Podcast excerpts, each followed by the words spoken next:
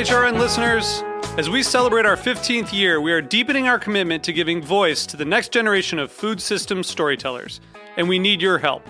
Our internship and fellowship programs help activate new possibilities for underrepresented and underestimated young people through experiential journalism, audio engineering, and production training. Through these unique programs, HRN helps food equity stewards build essential workforce readiness skills that expand their potential and foster economic mobility. Please consider supporting these critical programs.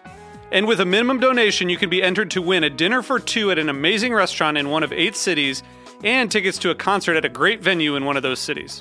We have incredible partners across the country who have donated, as they also share our passion for helping to educate the next generation of food systems storytellers. Check out heritageradionetwork.org slash 15 to donate and enter to win today. That's heritageradionetwork.org slash 15 to donate and enter to win today. And make sure you donate before March 31st. Thank you. Today's program was brought to you by Le Creuset, made in France since 1925. The first and finest enameled cast iron cookware and a favorite for generations. For more information, visit lecreuset.com. That's L E C R E U S E T dot com. You're listening to Heritage Radio Network. We're a member supported food radio network broadcasting over 35 weekly shows live from Bushwick, Brooklyn. Join our hosts as they lead you through the world of craft brewing, behind the scenes of the restaurant industry, inside the battle over school food, and beyond. Find us at heritageradionetwork.com Hello, and welcome to Snacky Tunes. I'm one half your host, Greg Bresnitz. On today's show, we have Magnus Nilsson come by to talk about the Nordic Baking Book, the second in the Nordic Cookbook series. He talks about the six year project, using his creative toolbox, and how his adventures took him all over to help people understand all the misconceptions about the Nordic baking scene. And in the second half, we have a musical performance from our archives by Cassandra Jenkins. So sit back, relax, and here's another episode of Snacky Tunes. We talk about food, we talk about music with musical dudes. Finger on the pulse, snacky tunes.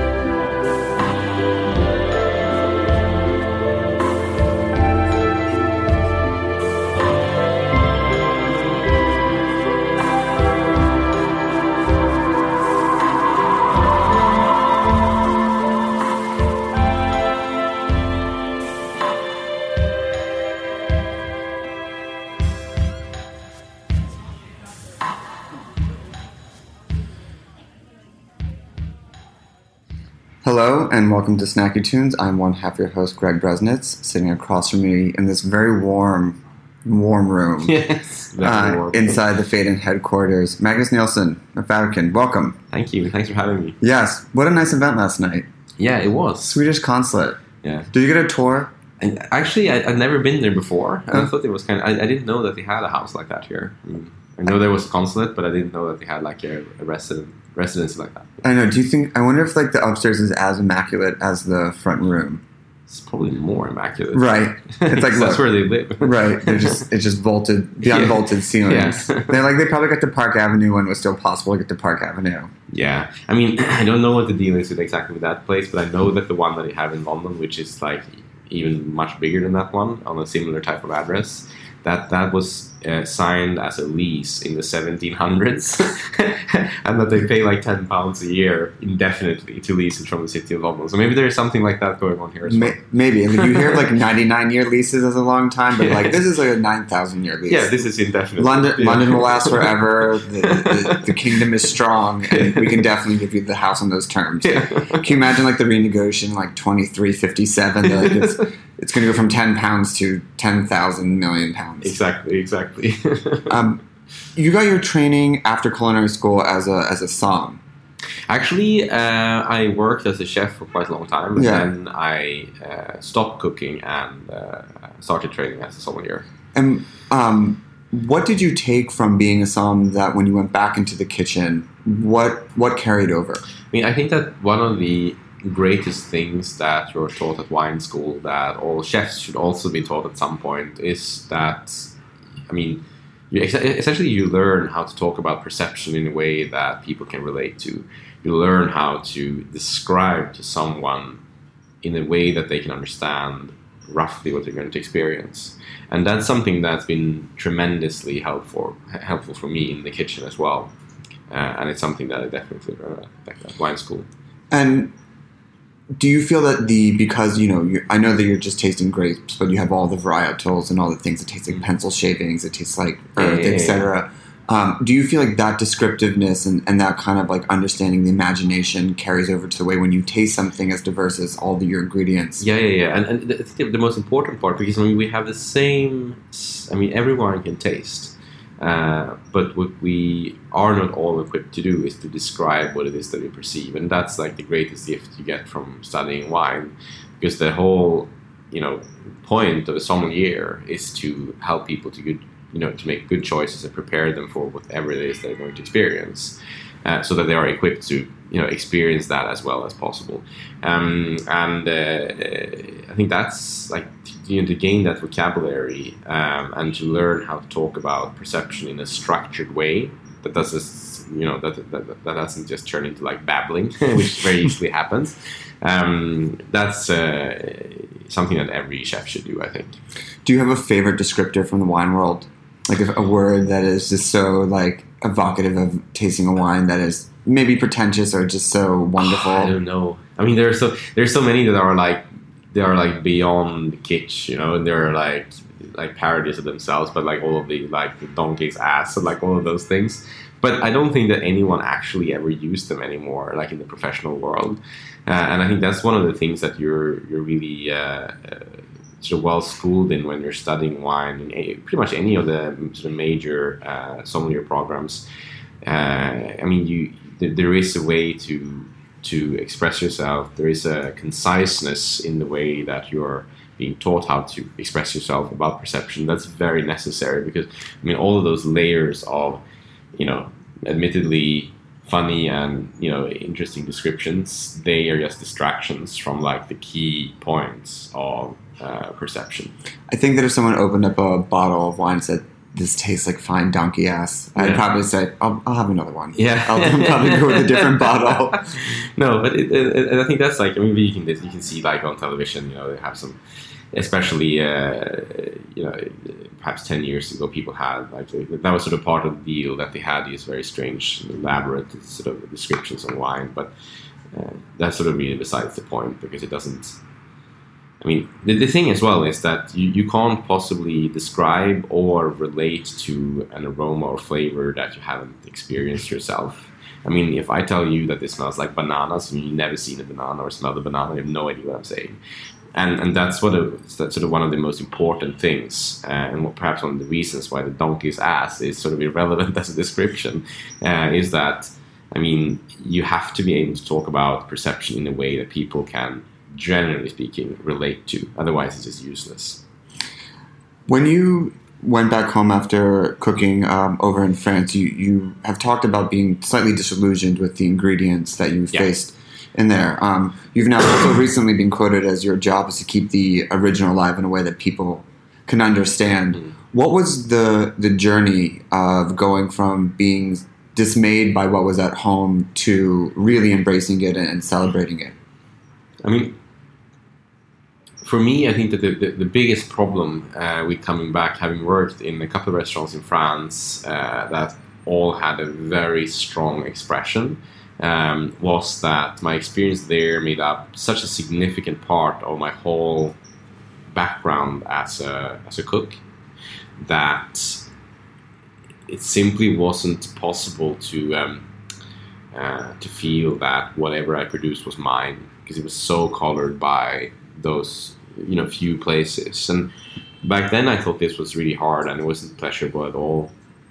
And this in tandem with the fact that the the level of quality of the produce that I had to work with in Stockholm then uh, was just so much less good.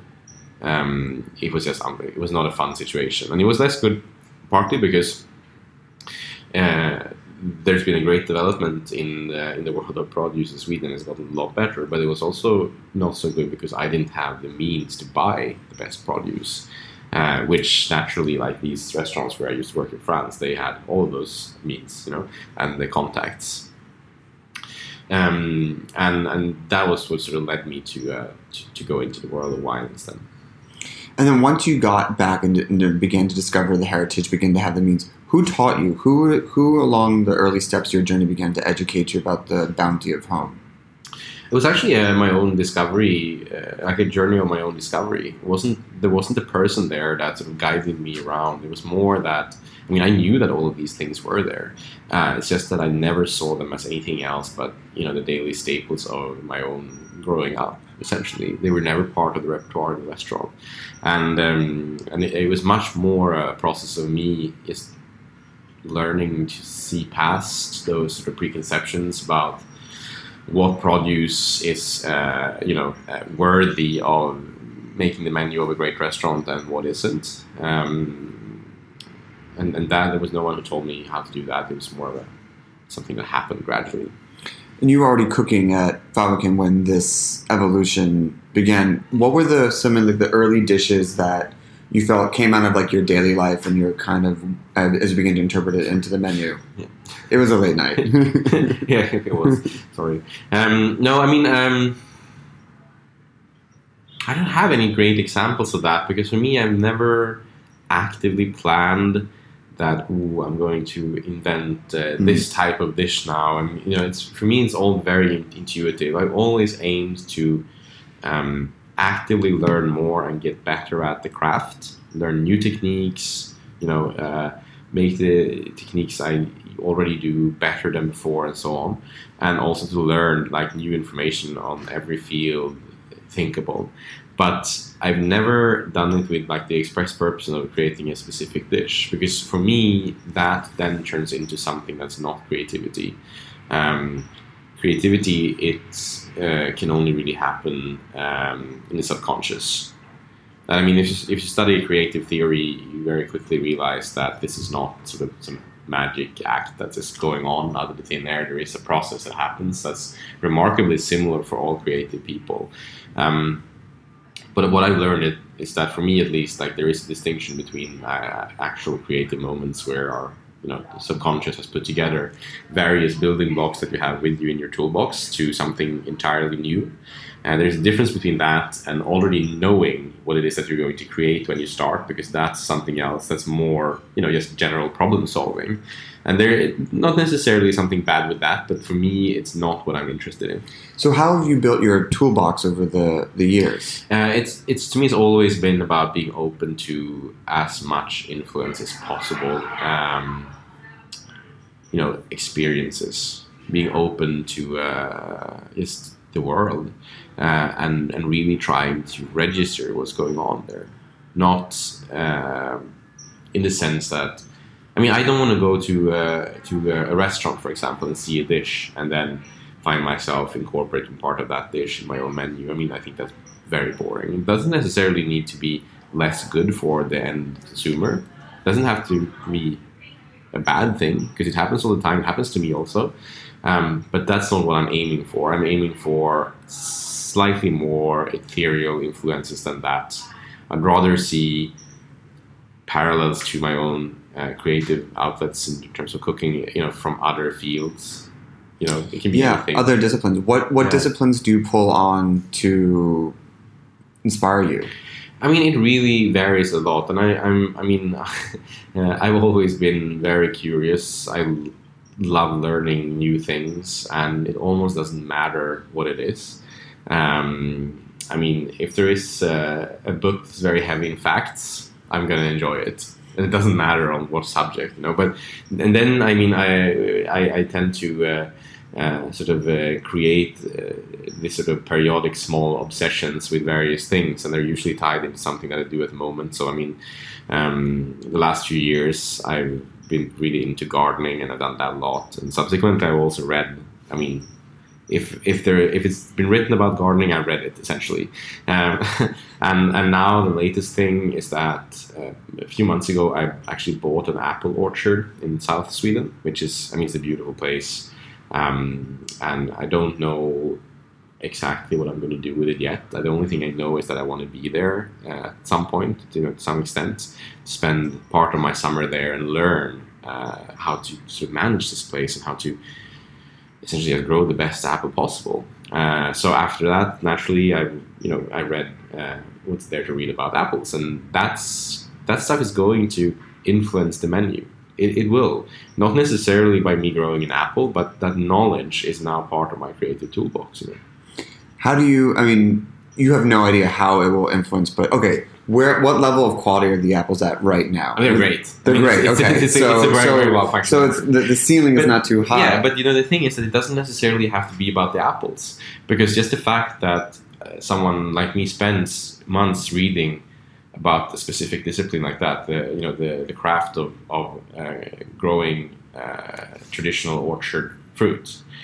Um, that's going to feed into the creative process. Like whether the apples are ever going to make the menu or not, it's almost irrelevant, you know, because that that I mean that naturally they will, but that's like that has nothing to do with creativity. And that's it's the just like point. availability, and it's not the same thing. Right. But I'm sure there's going to be like bits and pieces of information there that somehow they're going to end up in a dish. You know, maybe Hmm. something that has nothing to do with the fruit. Five years from now, I'll, I'll ask you. Yes, please do. Um, so uh, the Nordic Baking book is your is your newest book, and and before we get to that, you've you've done three other books. Yeah. Um, for for Phaidon, uh, what what's changed in the process from the the first one, and uh, what tools did you put into your toolbox from the first book to the second book to the third book that helped you evolve the the style and the process and, and what you got out of it? I mean, the first book, Fäviken, it's a book that's all about what the restaurant was then and what I hoped for it to become. Uh, it came out when the restaurant was only a few years old, like three or four years old, um, in 2012.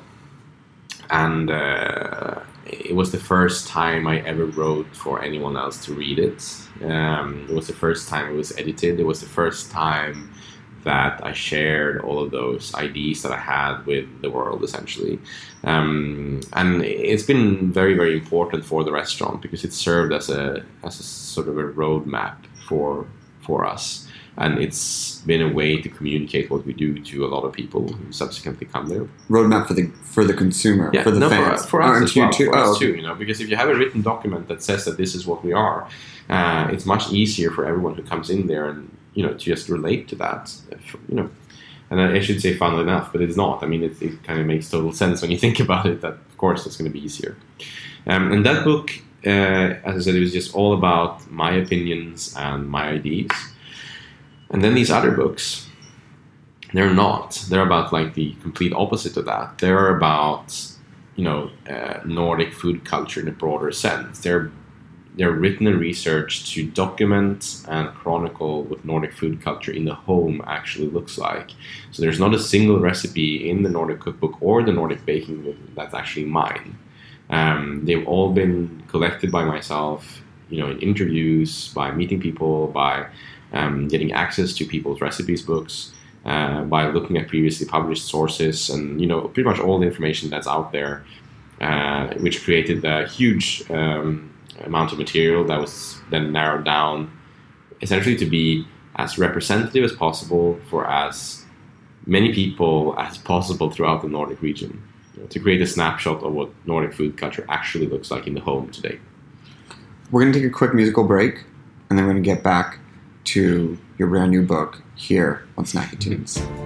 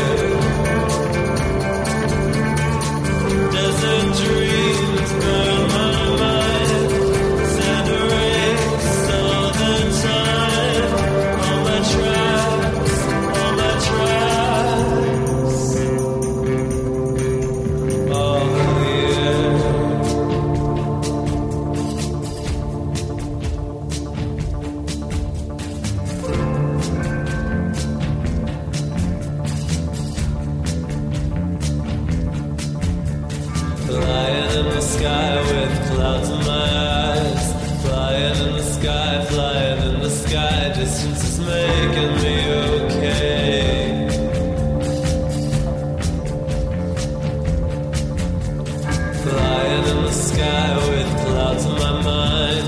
Flying in the sky, flying in the sky, flying to a clean state.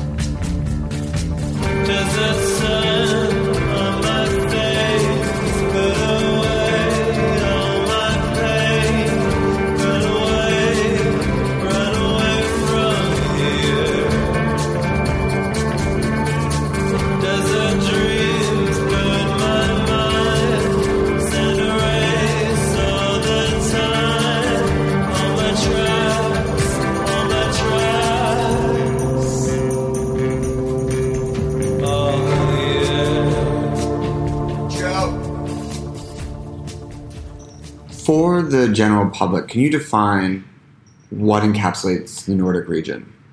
So the Nordic region uh, is not a homogenous cultural region. It's a very diverse part of the world, simply because it's geographically vast. Um, you'll have people spread out over an area that's several times larger than the whole rest of Europe, uh, over many, many different climate zones, naturally creating a very, very diverse food culture. The other alternative title for this book is the Nordic Grain Dishes, Baking Pastries, Desserts, Sweets, Jams, and Cordials, and anything else vague associated with the aforementioned subjects book. Yeah. um, which seems like a, mm, I would say a catch-all title, but you almost argue with yourself of what defines baking. Yeah. Uh, you know, you wrote the you wrote the first book, and this seems um, that this book captures all the things that couldn't fit so easily into that. So, what what made it into this book, and what do you, for the second part of this kind of epic um, research project, what did you want people to get out of it, and what did you want them to learn Hmm. from diving into it? So I mean, when when we uh, uh, agreed on making this book, me and the publisher, I mean, it, it was uh, uh, written in the contract how many recipes it was going to be. It was going to be called the Nordic Baking Book, etc., etc. Uh, what no one really thought about was how to actually define what baking is, and it might seem a bit dumb, but it's very difficult actually. Where do you draw the line? I mean, uh, is the oven the defining factor? Well, there's plenty of things that uh, I think you know belongs in a baking book. There are many pastries that doesn't use an oven, for example. There are many things like that uh, that aren't cooked in like a box with warmth in it that still should make the book. So that was not an option. Um, and and there- are many. I mean, I tried a, a various ways of sort of defining what was going to go in the book or not by being, uh, you know, by some kind of um, uh, consistent rule system.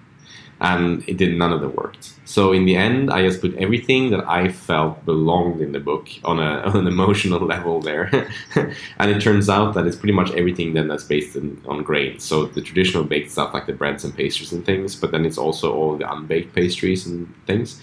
Um, there's also like all the porridges, all of the uh, you know pancakes and waffles and things like that that aren't technically baked either, but that definitely belong in a book like this. And then I added, uh, as you said before as well, a chapter on jams and uh, cordials too, because I mean, which other book would they go into? And what are you going to put on top of it? You can't Exactly. I mean, it's intimately connected, right? Yeah. Uh, and it's like, you know, where would they otherwise fit? So they it felt like they made sense there, and I would put them in.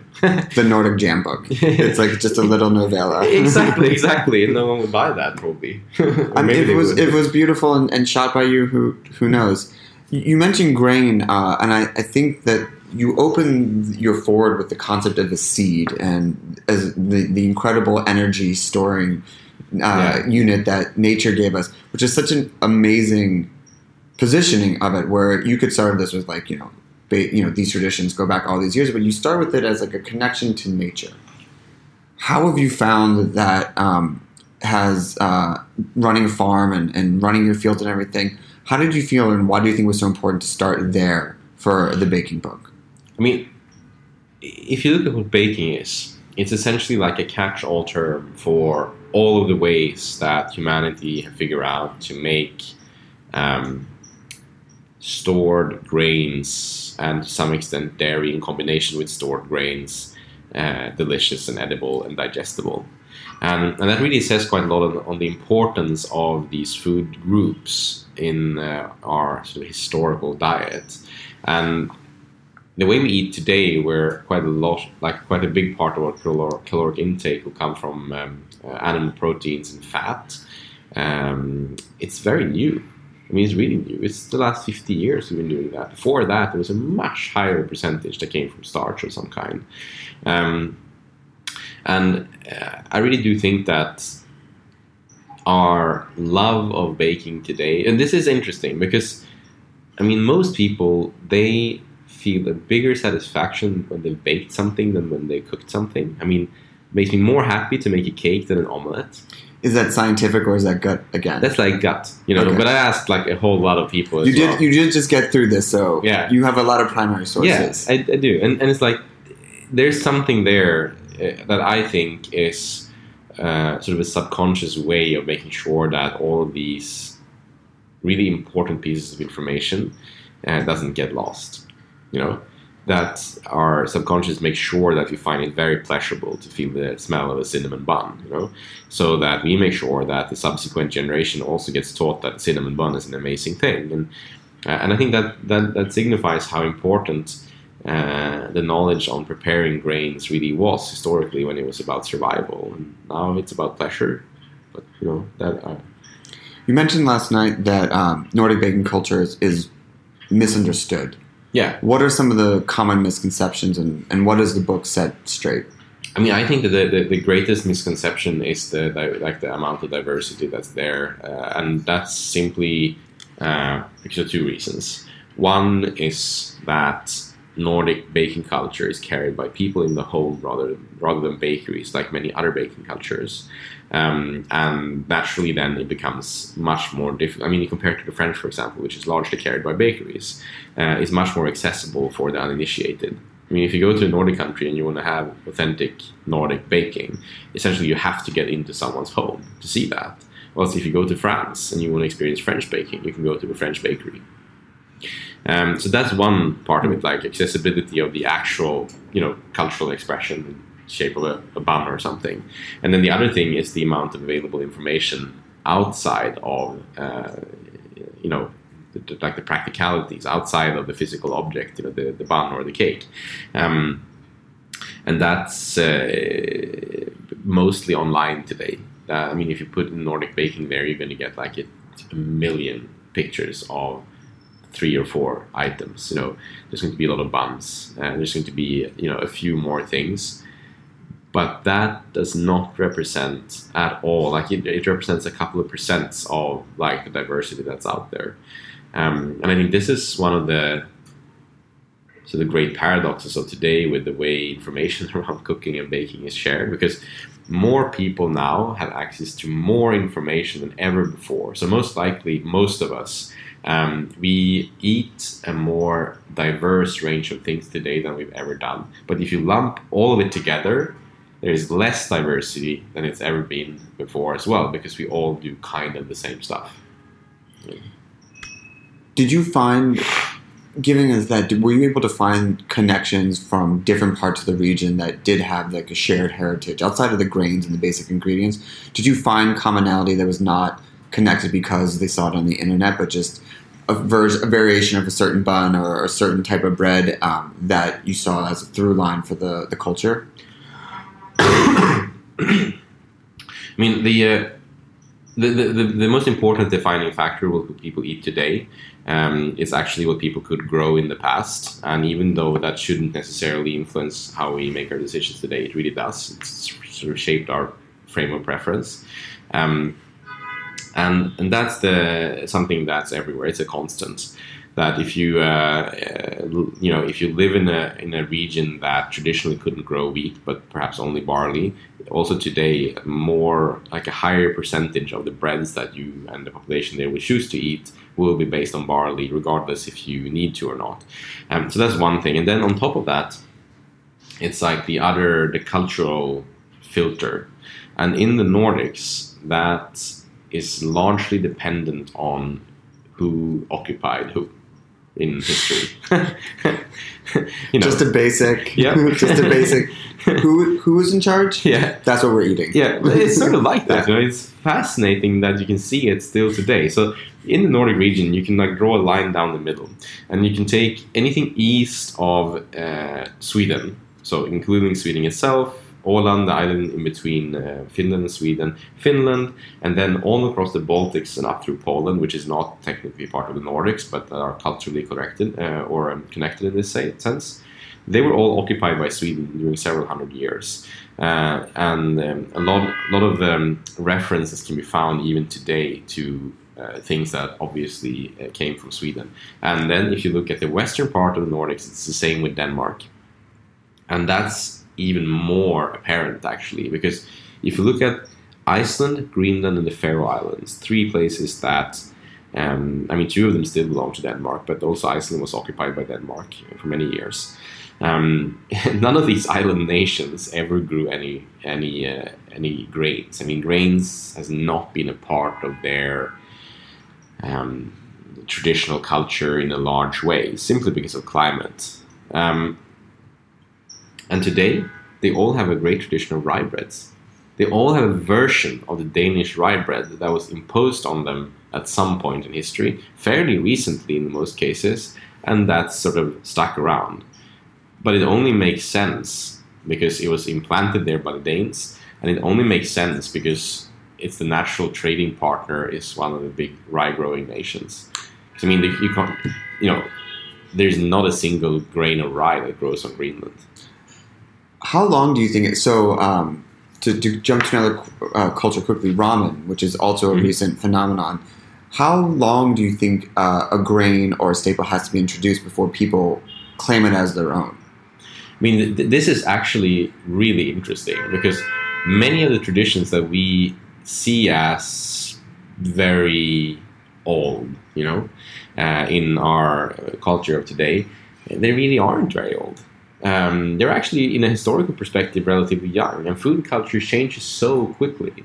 And I mean, there are examples um, back home. I mean, all of these, like all of the sweet baking uh, in the Nordics, which is perhaps what we're mostly well known for outside of the Nordics, except perhaps for the rye breads, but like all of the buns and all of these things, you know.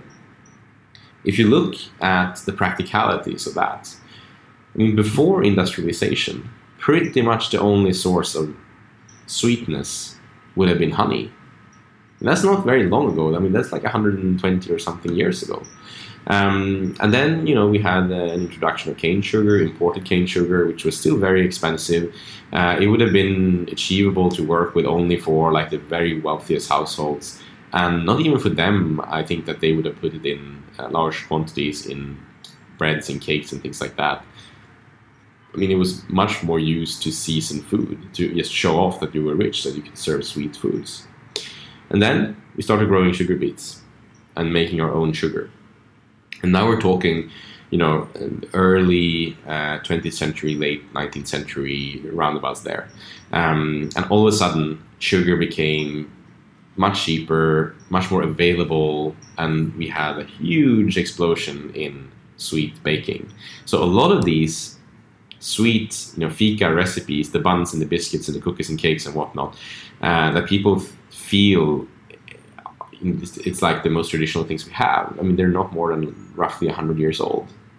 Um, and I think that says quite a lot about how quickly it goes. A couple of generations.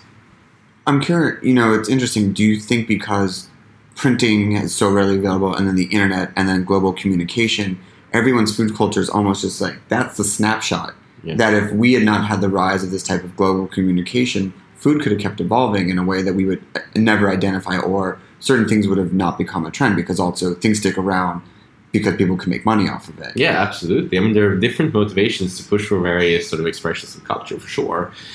Um, and uh, and the only thing that we have to always relate to is like the climate where we live, um, and even that today can be mitigated quite a lot by modern transportation, by moving food around. I mean, I can buy an equally good lemon in Sweden as anyone in southern France can.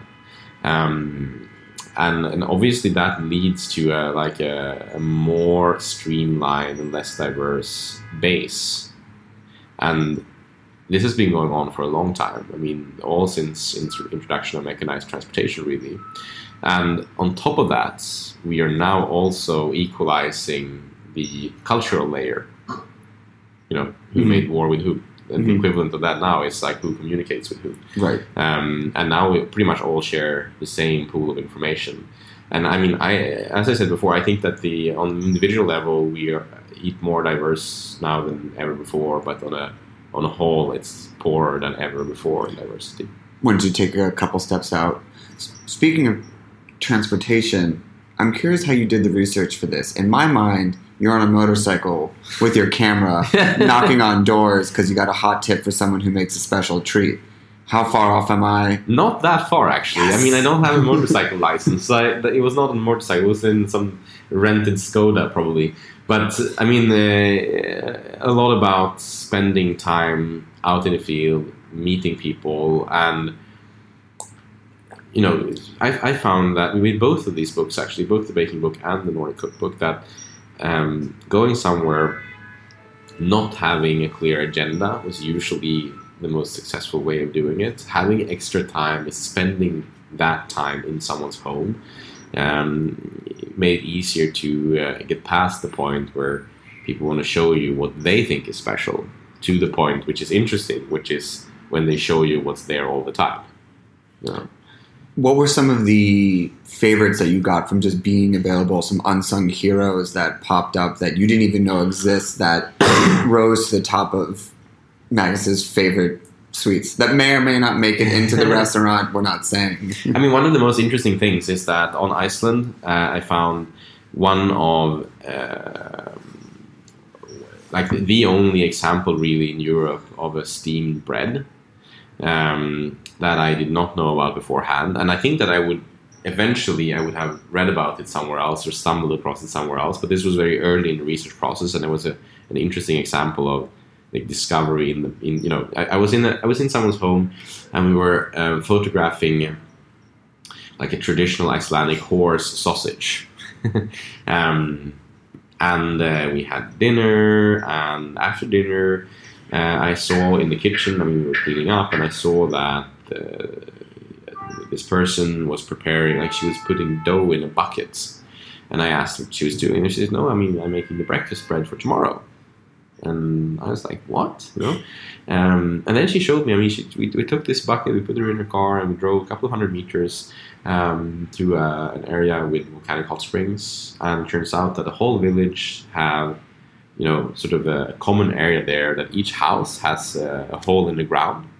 And in the evening, you would go there with your bucket with rye bread dough. You put that in the hole in the ground, put the lid on, and then in the morning you come back and you pull out the steamed bread. Um, and, and this is not in any way unknown uh, or like a, it's not me you being all um, uh, sort of uh, colonialistic and like discovering something completely new from the you know the, a tribe or anything. But it's not something that has been talked a lot about and it's a very unique thing. And for them i mean they didn't they, they didn't even think about telling me about this because they showed me the horse sausage. That was like the goal of the whole thing. That was a special part for them you know?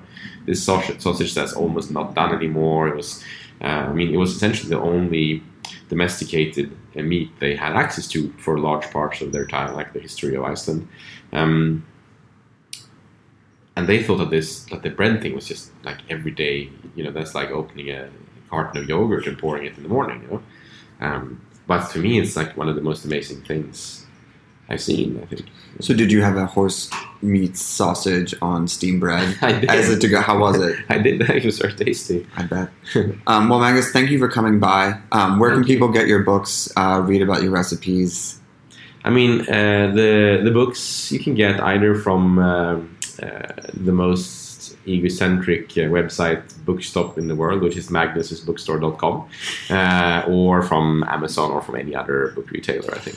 Do you carry any other titles on your bookstore besides your own? No, it says only my own books and only sells signed copies. Okay. and it ships worldwide. Perfect. um, we're going to take a quick musical break, and then we'll be back with the second half of Snacky Tunes.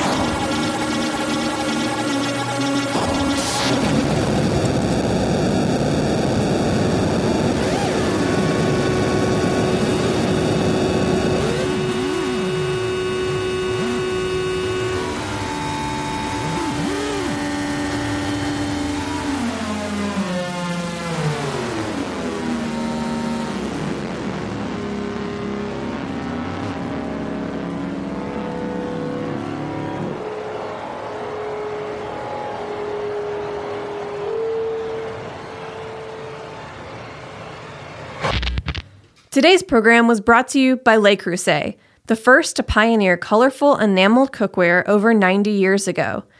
They've been a favorite for generations through the meals and memories the cookware creates and the style it expresses. My name is Kat Johnson. I'm the communications director at Heritage Radio Network.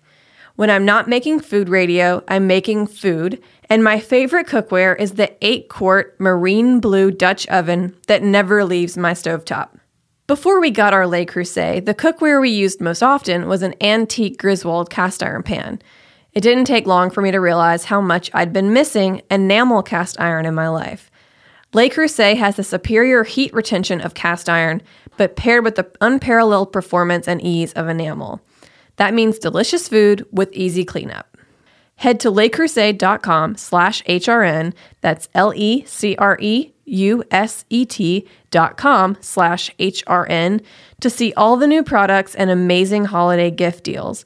HRN listeners will get 20% off the new Le Creuset cookbook with the code HRN. Man, we have uh, Packed show today. Packed show today. Um, man, I love that fish sauce. Oh. We should we should see if they have samples for you because it's the best. Do you like fish sauce? Are you vegetarian? Love fish sauce.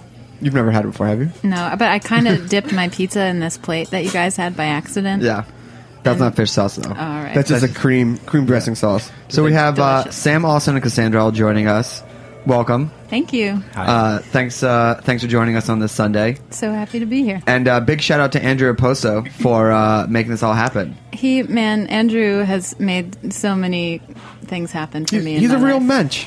A He, real uh, mensch. Andrew of Jessica Six, uh, Midnight Hercules Love Magic, Affair. Hercules Love Affair, and also like why we saw him last night, and the first thing he said to us was, "He's like, you know what I'm super excited about." I'm like, "What?" He's like, "Cassandra's gonna be on the show tomorrow." We're like, "Wow, that's the first.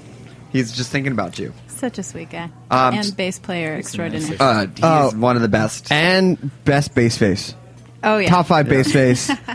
Just especially when uh, they're doing when they were doing the uh, like fully mixed Hercules Love Fair sets, and he was doing the transitions, and he was conducting with his face. Oh my god, Man, that was before my time. was it? Yep. But you, Uh. but you've been in New York though. I've been in New York. Andrew and I became very fast friends because of the the New York connections. Like when we found out that we were drinking at the same bars when we were 16. it was Which kinda ones? like- um, well, the Abbey Pub is Yeah. Oh yeah, a great place to go before you're 21. Blue That and place. Gold is good too. Yep. yeah. Cherry Bar on Yeah. on Sixth. Yeah. I was an uptown lady. Oh yeah. Oh. And your family's still up there, right? They are, yeah, Yeah. They're still up there. And they're still playing music. yeah, we had a house concert last night. Yeah. Tell me about the house concerts. Um, we've been doing them for 12 years now, and Have you missed any?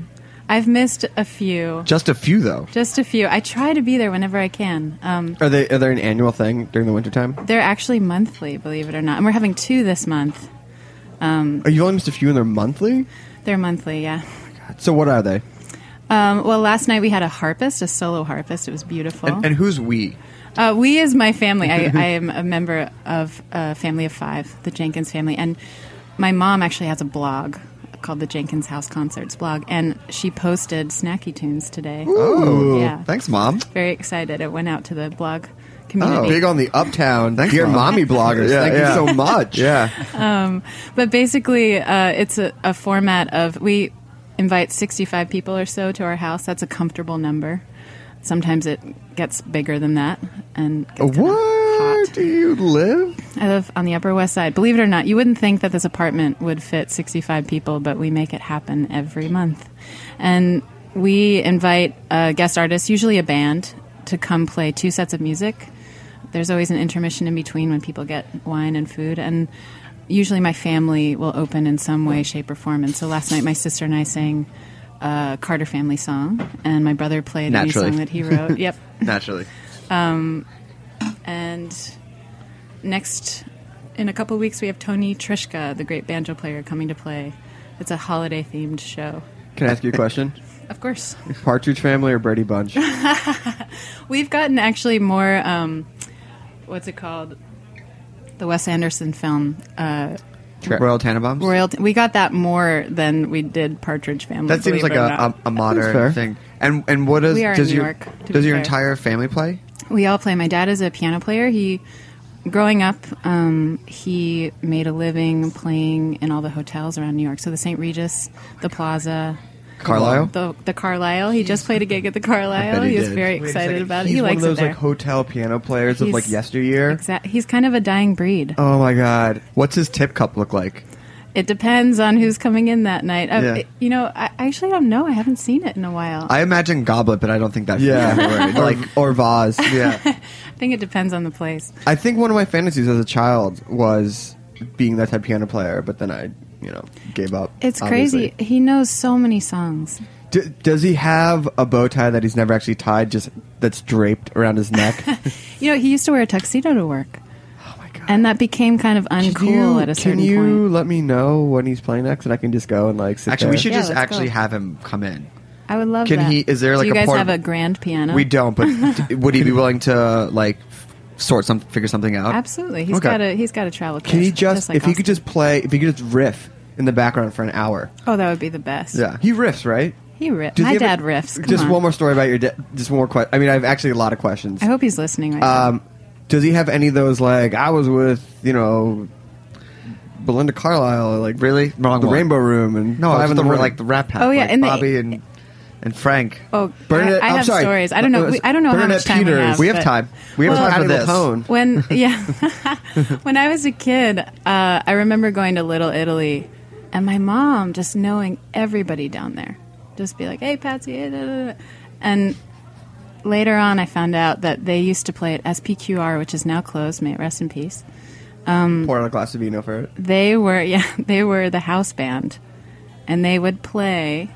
Um, occasionally, they would play.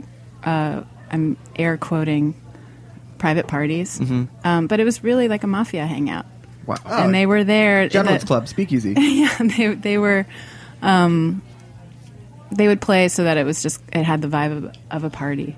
And what was uh, touring with your family like growing up? Touring was really fun. We actually spent a lot of time in Maine, so I was excited to hear some Maine stories today. Did you eat lobster up there? We ate tons of lobster. Uh, I wonder we- if they ever went to your grandparents' restaurant. Maybe. That would be Yeah. That would be some. That would blow my mind. I, Yeah. I would have to lay down if uh, you and your parents went to. Well, we'll have to go there at some point on our way up this summer. We go to Swans Island every summer, and there's a tiny festival um, about halfway up the coast, and we would travel in a 56, 1956 GMC bus to get there um, with lots of instruments in tow. Um, and at that point, it felt more like Beverly Hillbillies than it did okay. Royal Tenenbaums. Okay. Well, that movie hadn't come out yet, so it's it's an unfair it's an unfair comparison. Uh, but yeah, that we spent a lot of time traveling that way, and it's currently in upstate New York. Uh, the motor needs some work, but Dad's Dad's working on it. It's working. Well, why don't we yeah. uh, why don't we get a song? Oh Okay. my god. Yeah. Okay. Um, yeah. Well, we were thinking about playing one that we just wrote actually this month. Um, after listening to Snacky Tunes, um, shortly after Lou Reed passed away on Daylight Savings Day.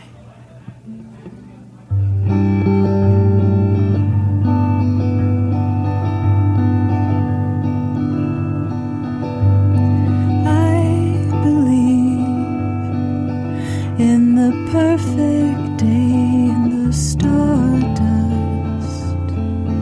of a melody.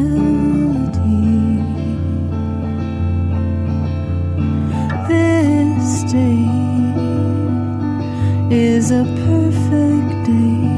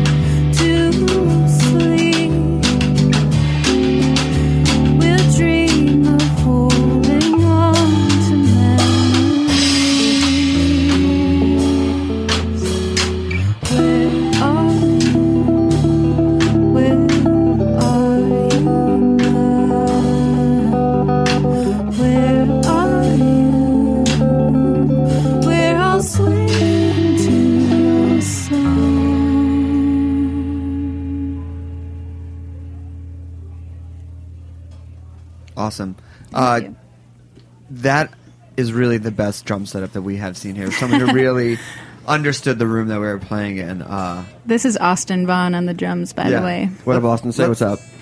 Hello, Snacky Tunes audience. Let's uh, and Cassandra's mom, and Cassandra's mom's follow, blog follower, yeah, and my Uh, dad. and your dad. Let's um, how did the three of you meet?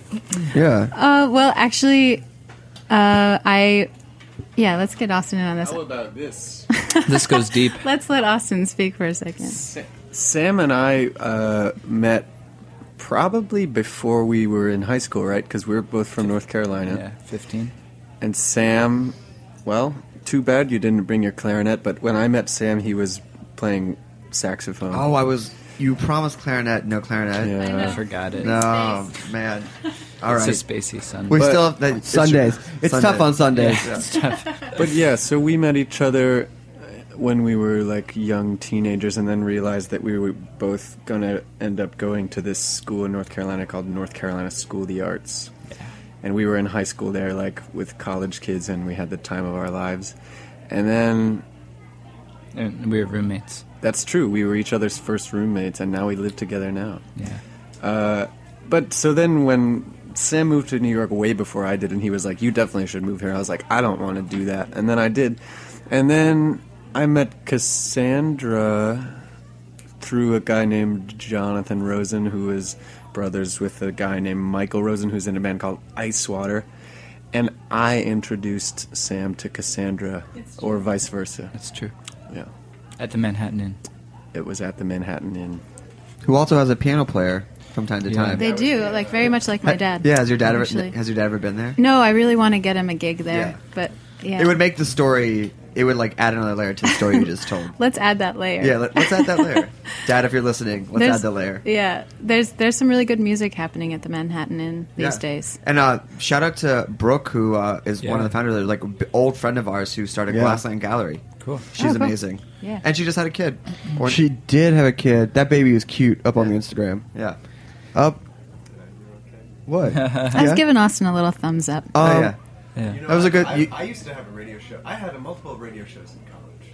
oh, yeah. So I- I don't, I don't have He's the a radio mic, man. Uh, the mic scaring. So now, when the three of you met, how did it kind of transform to you know what we're looking at here? That's a good question. Yeah, when Um, did three become can I- one? Can I collaboration? Yeah. Uh, well, uh, Austin introduced us at the Manhattan Inn. It was a Greg Saunier solo drums night, um, and we were all there hanging out, appreciating the music. And um, what is solo drums? solo? solo Austin, you want to show us what solo drums is? Uh, it's when you play alone.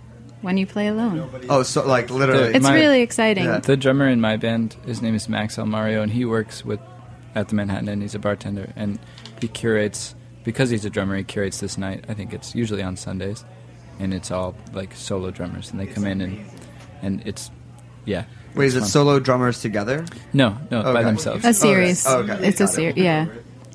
Um, but shortly thereafter, we we I went to go see Celestial Shore, Sam's band, at Glasslands, and we were all hanging out outside. And Austin looked at the two of us and he said, "You know, you guys, you you should collaborate. I think that'd be good." And us, and Sam's response was, "Oh, there will be collaboration." With full confidence, and here we are today. Wow. Wow. That is a bold. That's a bold. It was bold. I declaration. loved That was that. a It's a bold good move. line. That was Yeah. before we Yeah. were dating. Yep. Yeah. Oh no. Oh, you guys are dating? Yeah, let's add that layer. Yeah. Oh. You need you need lines like that. So there's a lot of collaboration going. There's a on. lot. yeah, Sam and I have been dating ever since, actually, and Was it that line? Yep. that line kind of did it for me. Yep. Really? Yeah. Like firework. And not to mention that uh, I was also going to see Sam play guitar, and and that did it for me We- too. we- Hey, hey, note note to listeners: dudes and bands get girls. you heard it here first on, heard it here on Snacky Tunes. Either either pick up Go a get guitar, that guitar right now. Yeah, pick up a chef's knife. Uh, Yep. get some girls. He's a good cook too. Uh, do Oh, you? What, what do do you guys cook together? Um, well, Austin and Sam have a really great dish that they made for me early on. Okay, well, no, that's overused. Let's talk about No, another no, no, no. dish. Whoa, whoa, whoa. What's, what's this dish? Yeah. Well, actually, see, I hesitate because we used it. The, my band did an interview with Brooklyn Magazine, and they do this thing where you're you're given a budget of twenty dollars, and and you have to cook, and they take pictures and interview you while you're doing it. Well, look, here's the deal. No Have one's you heard listening of to this? this show, so you can No, talk no, about no. that dish. Well, it- Everyone's anyway. listening If to you the are show. listening, it's a cool it's a cool thing What's in the the, dish? Brooklyn Magazine. It's nachos, but it's it's kale quinoa nachos And chicken. How and do you chicken. feel Well, about you that? can optional chicken thing. For, for the veg. Yeah, so you just like have a layer of you make your own corn tortilla nachos, and then you put quinoa with red or red quinoa with black beans, garlic, um, and then uh, you kind of throw that on top of the nachos, and then put kale, and then put it in the oven. And the kale gets crispy, and the nachos are crispy, and it's like this kale hmm. sandwich thing. And then you put sriracha on it. Of course. Yeah, Of course. Get sriracha while you can. it's good. You guys all know about that, right? Yeah. Oh, it's yeah. But it- Crazy. It's Oh, wait. crazy. Is it closed down or is it just closed down temporarily? I think it's temporary. I think it's They're- temporary. They're still selling it super There's hard at the fair. there's too much money to be made in sriracha for it to close down fully. I got I got so much money in sriracha stock right now that I'm, I'm nervous. Um, But uh, yeah, why don't but- we uh, why don't we hear another song? okay. okay. What are you guys gonna play? What do you want to do? Well, I was gonna say if if we were gonna talk about one of my favorite recipes, we call it rabbit food, and it's some some kind of like muesli creation. Um, It's the best. it's really delicious and healthy. But we're gonna play a song called Rabbit. Oh. Um, that we wrote this summer. It was uh, my first collaboration with Sam, and Austin. Austin plays drum on our recording of it. Okay. Ready? Are you there, Austin? Yeah. Okay, ready? It's also uh, an adaptation of a Wallace Stevens poem.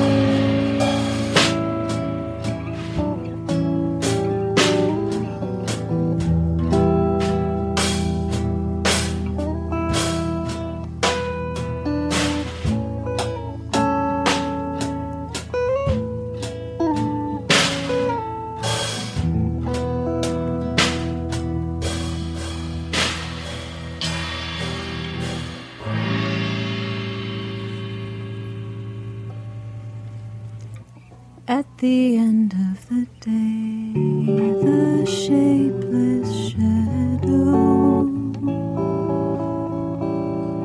shadow covers the sun.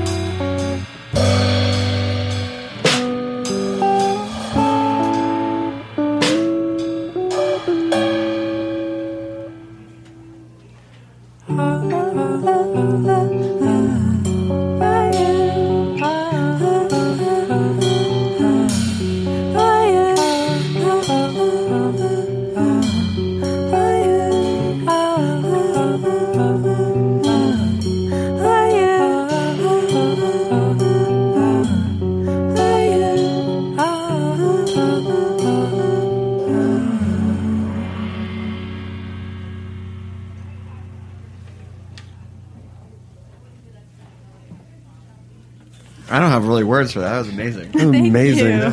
Um, Thank you so much. you have so many different types of drumsticks and accoutrement. Like it's amazing. You have to see him play solo. I was gonna say, and you hold your drumstick in a way that makes me think that I would love to see you really go to town on a drum set. You should come. You should come see me play sometime. I will absolutely come see you play. You want to? You want to hear me pimp all the times I'm playing this week? Yeah. Yeah. What's today? Well, can we talk about Tuesday night's show? That's what I was going to say. Yeah, yeah. talk well, about because. Sam is on that one too. Yeah. So, well, maybe Sam. I don't really know yeah. what's up with that, but I'm super excited to be doing it. So, go ahead, Sam. Okay, my friend, our friend Luke Temple of uh, Luke Temple and Here We Go Magic is he's been booking a series at Union Pool that's kind of based around improv, improv, improvising, creating music spontaneously. Spontaneous composition. Yes, that that would be the way. Instantaneous composition. Sure. So Luke uh, Luke booked Austin. Uh, Austin's going to be playing with a legend, uh, Daniel Carter, um, a legend of the New York imp- improvisational scene, um, going back to the 50s, 60s. Mm, I mean, he no. was like born in '45 or something. All right, like so- so he he was in New York. Got started the- at six. He came, Yeah. he came in the not much- '70s. He got he, once he got his hand on those really. pots and pans. Yeah. He really you know, uh, he actually was living in North Carolina as a child Well, that, and Ohio. That makes sense. You guys can talk about your favorite restaurants. At any rate, So yeah, Austin's I'm playing, a with duo him, with Daniel Carter. and I'm playing. That's I'll be actually playing clarinet on this show with um, Jason. As long as you remember it, right? Yes, remember it. With Jason Nazary, who's another great drummer uh, of this band, Little Women, and um, uh, some other great friends. Are there any women in Little Women? No. Of course not. No, course but not. have you seen have you seen this band? No. Are they all really big dudes? They're Yeah. pre- they're all pretty big. They're not yeah. big. They're not big. Well, from Brooklyn? I mean, they're not like All right, your they're big. average skinny tall guy in a band. Little Women is the Little Women is the best band in Brooklyn. Whoa. I second that opinion. Oh, but I guess Darius lives in Queens. They're the best band in New York. Ooh. drop the mic. It's a big. uh These are know. expensive mics You to heard drop. it here on Snacky. Tunes. Yeah. All and- five of you. And for the three of you, when are you playing next? Um, I, I think our next show is probably going to be uh, at the Jenkins House concert. Oh, really? I'm going to see if Austin's available. I haven't asked him We were yet. supposed to play tomorrow night, but it got canceled. It got canceled. Uh, Friends and Lovers is a new venue, but they're they're getting their permit straightened out. Where's but that? Um, it's in Crown Heights, actually. Uh, so hopefully they'll be up and running soon. But on the 21st, uh, we might be doing a house show, and then probably into the new year. And uh, what's next for you guys after shows? After shows, well, we just recorded the song that we played first, um, and I would like to. I'm working on writing songs for a full length album I'm hoping to record and have done by the spring and summer. And is it just you writing, or is there outside influence? Um, I write a lot of my own songs. Sam and I have been writing together a lot. Um, and I love also taking on the songs of other friends. A couple songs on my EP were written by friends of mine, and I love reinterpreting other people's music. So uh, we'll see what happens when I put it all down on tape. And uh, final question before we hear one more song: How do people get invited to your house jams? Um, you can check out my mom's blog. my mom had That's a blog long before I ever did. First wave. Um, Did your mom teach you how to blog? she she kind of did actually. Oh my god, that's amazing. Yeah. Mom, I can't post this photo. Just rolls her eyes. Ugh, come here. She's so high tech. She's got her iPad. Um, oh, same with our mom. She always says she doesn't want to ever be le- feel left behind. Cool. Oh, I Yeah. hope she she's listening today, right? Yeah, did you call her today? Hi, mom. I did. So did I. Hey, mom. Hey, dad. Um, so why don't you give people the nuts and bolts where they can find Um, you, follow you, uh, get the EP? Well, you can check out my my Bandcamp has uh, two of the songs that we're playing today, and that's just Cassandra Jenkins Bandcamp and Facebook and CassandraJenkins.com. I've got my last record came out on vinyl. I printed it in Brooklyn. I pressed it in Brooklyn, and uh, Who'd I've you press it with?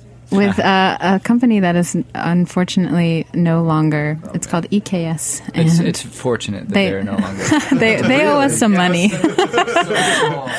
um, but I've I've got a hundred vinyls left. Ooh. So How many did you have? hotcakes, only three hundred. Okay. hey, better than saying 101, you know?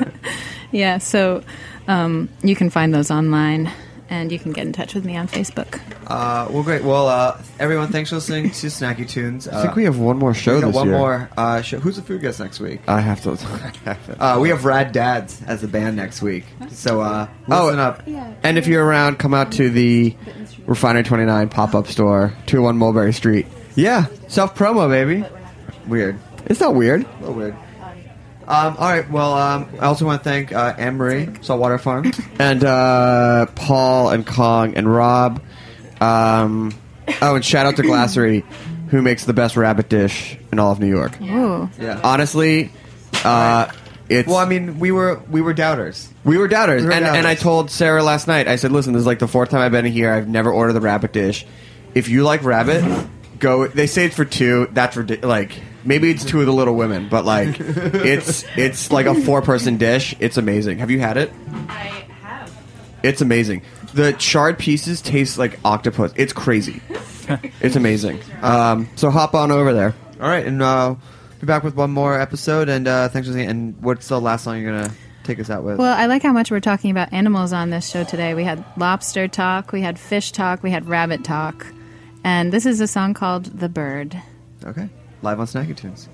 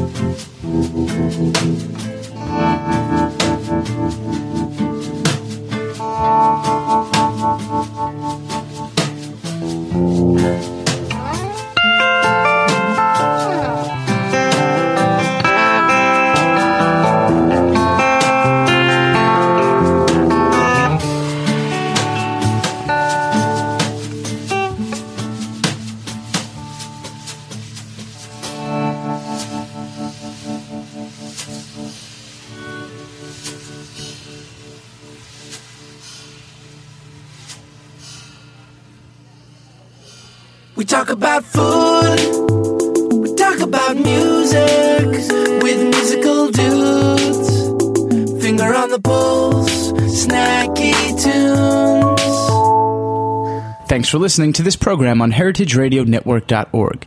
You can find all of our archived programs on our website or as podcasts in the iTunes Store by searching Heritage Radio Network. You can like us on Facebook and follow us on Twitter at heritage underscore radio. You can email us questions at any time at info at heritageradionetwork.org. Heritage Radio Network is a nonprofit organization. To donate and become a member, visit our website today. Thanks for listening.